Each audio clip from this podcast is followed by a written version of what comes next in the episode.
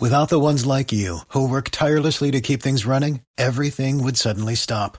Hospitals, factories, schools, and power plants, they all depend on you. No matter the weather, emergency, or time of day, you're the ones who get it done. At Grainger, we're here for you with professional grade industrial supplies. Count on real time product availability and fast delivery. Call clickgrainger.com or just stop by. Grainger for the ones who get it done.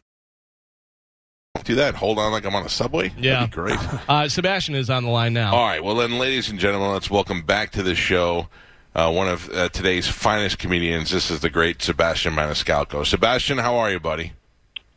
Oh, good. I just saw that you were out here uh, for the Bert Kreischer uh, variety thing. I think you interviewed him for uh, for his cover that he made, or, or what have you. So uh, it was good to see you and Bert together out in Los Angeles. Now, does it surprise you that a guy like Bert will be getting an Impact Award from Variety? Because uh, I, I I've watched the the climb for you and him and Brett Ernst and a bunch of other guys and over the years, and to see you guys now achieve this level of success makes me so happy for you guys.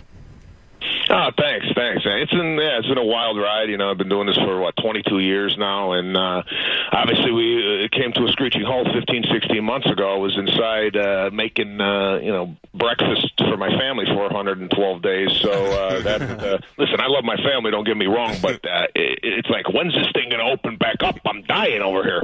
Uh, the comedians, and, I uh, think, now were we're out and about. Comedians were hit the hardest. I because you guys, I mean, good for you because you're rich already. But most comedians were like, "What am I going to do?" I mean, there, uh, there was no end in sight, and these stupid parking lot shows weren't really panning out for everybody.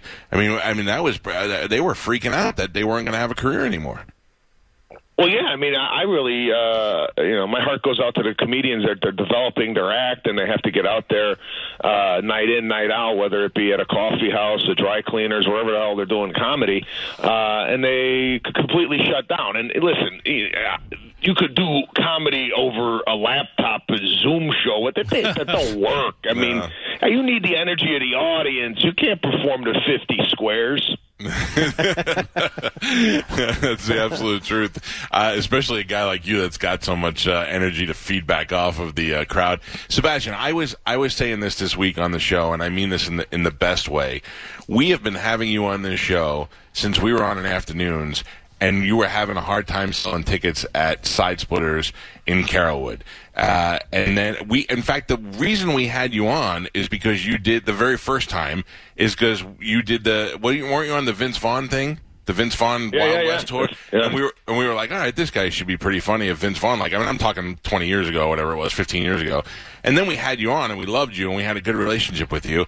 But Jesus Christ, now we went from not being able to put people in side splitters to goddamn 18,000 people. Ma, I'm in the Amalie Arena, ma. I mean, that's, that's gotta make, I mean, that's unbelievable. What was the, what do you think was the big change? Like, what, what did, what did everybody get, a, the- you know, I, I mean, Jesus, I know you're popular when my mother knows who you are.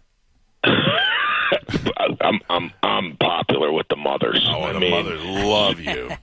Oh man, you get a mom in, involved in this whole thing, and your career takes off. I tell you, my uh, my rise basically came from you know just pounding it out, going to places like Tampa or uh, whatever, Fort Myers or Atlanta, wherever I was. Um, I knew I had to put in the work. I had no TV show, no films, no nothing like that to kind of put me on the map. Right. This was kind of grassroots. Go there, do the comedy. I would sit outside. I would take pictures with people. I would get my DVD out there.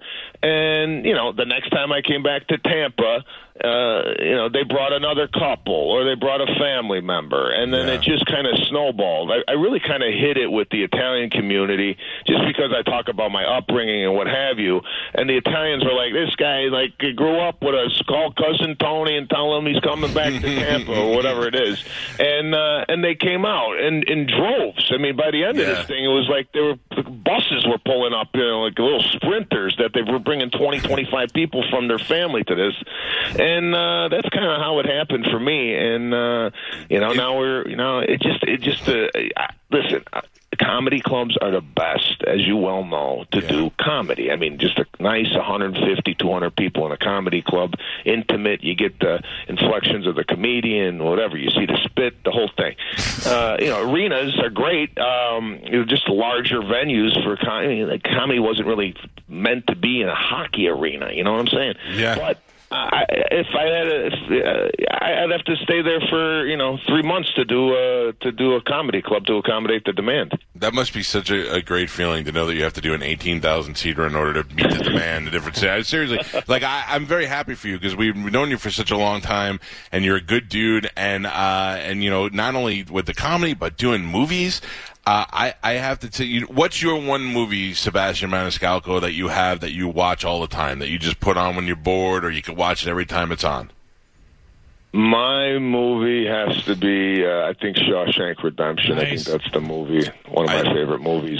and I think a lot of people are in that boat. We love Shawshank as well, but I will tell you, my new movie for the past couple of years, and I'm talking about an obsession like maybe three nights a week. I'll just put it on and fall asleep to it. Is Green Book. I have watched that Oh, movie so many goddamn times, and I, I think the movie is great. I think even uh, your part is great in the movie, and uh, uh, it's good to see you doing that stuff. I'd like to see you doing more more roles in movies. Yeah, the movie thing for me is uh, is nice. You know, it's a nice departure from uh, doing stand up. Um, some of these movies that I have been in the last couple of years have typically been a little Huge. bit more dramatic. Uh, I, I like I like that little contrast. You know, I'm I'm, I- I'm a serious guy. I mean, I'm not the life of the party. I'm not I'm not a Bert Kreischer. I'm not taking my shirt off at a party and and, and, and having a ball with uh, 55 strangers I don't know. I'm more of a kind of a a guy who keeps to himself, uh, doesn't talk much. Uh, it kind of fits my personality to do the the more dramatic roles in movies than than maybe uh, comedy. But uh, I don't know. I like it. It's it's it's fun. It's a challenge. It's so different though. You go on a movie set and they, they yell, you know, cut, and I'm looking for like an applause. You know, you know with comedy, the validation that you're doing good is the laughter. With the movie, you know, at the end of this, I'm like, was that any good? Did you like that? I mean, there's no like. Uh, That's Yeah, what they it's a- said. Uh, Rodney Dangerfield for Caddyshack. He thought he was doing terrible because nobody was laughing while he's doing stuff, but it's because it's on film. Yeah, yeah. I mean, uh, it's the same thing here. It's like uh, I'm looking for anything, uh, uh, just uh, something. Uh, uh, give me something that this is working up here. Um, Yeah. But uh, you know, it's a totally different muscle. Sebastian is uh, is in movies because even though he's funny, he's also quite handsome. And if you want to go see him, he will be at the uh, Amalie Arena with the Nobody Does This tour, which is happening Thursday, November 18th. You can get tickets available at SebastianLive.com. This is really good, man. I'm so happy that you've had such uh, such great success, and I, I know there's a lot more. I guarantee you, we're going to see in a lot more movies in the future because as you as you grow. I'm telling you, when my mother's like, "Oh, Sebastian's coming," do you think that I could go see him? Because me and my friend, oh, it's I'm telling you, I, I, and I then I go, you know what he's doing? He's out there telling his mother, "Ma, other mas like me. It's ma every ma loves me." That's my favorite Sebastian thing. Anytime I'm on a podcast or your name ever comes up, I just go, "Ma." That's all I need to do. We're gonna do a Ma show. Do a Maz show. Maz love you. Uh, dude, uh, we look forward to seeing you November 18th at the Amalie Arena, the same place where our two-time back-to-back Stanley Cup champions play, and it'll be filled with Maz and uh, guineas everywhere, and uh, you'll be able to bang out the whole Italian uh, crew in one night. Good luck to you, my friend. I'm glad you had uh, great success, and we look forward to seeing you here. I appreciate you having me on, and enjoy the rest of your week, guys. Thank right, you. pal. You too. There you go. Sebastian Maniscalco. Ma, I used to go on this idiot show all the time when he was in the afternoons. Now he's doing mornings, and I'm in arenas.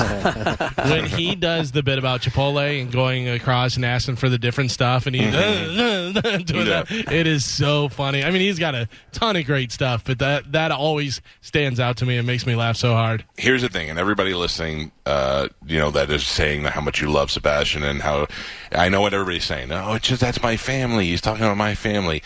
All us stupid Italians are the same way. I I know that I related to him the most when he said he used to have a bit, and he'd be like, we'd be in the house, and the doorbell would ring, and we'd look at each other and go, "Who's at the door? What are they? Nobody." And that's the same thing we do now. The doorbell rings, and nobody goes, "Go see who it is." We always go, "Who? Who is that? I don't know. Maybe we should go look out the window and see who it is." But we just sit there and we talk about it for a while before we. It's hilarious. Uh, all right. Um, well, let me see. I don't have to take a break, Calvin. Right? We can keep going. Uh, we can either take a break and come back and close, or we can just keep going and close the show. Uh, let, you know what? Let's take a quick break. I, gotta right. make a, I gotta make a pee pee. I'll be Sure. honest with you. Uh, Sebastian again will be at the Amalie Arena right here in Tampa in November, November 18th. SebastianLive.com for the Nobody Does This tour. Go get tickets to go see him and support him. He's a good dude. We'll take a quick break. We'll come back to wrap up the show and uh, we'll tell you what's coming up on tomorrow's show and later on in the week. Ma, they got more good comedians in the week. We'll tell you about it next. It's the Mike Calta Show. This is 1025 The Bone. You're listening to Tampa Bay's most listened to morning show, The Mike Calta Show on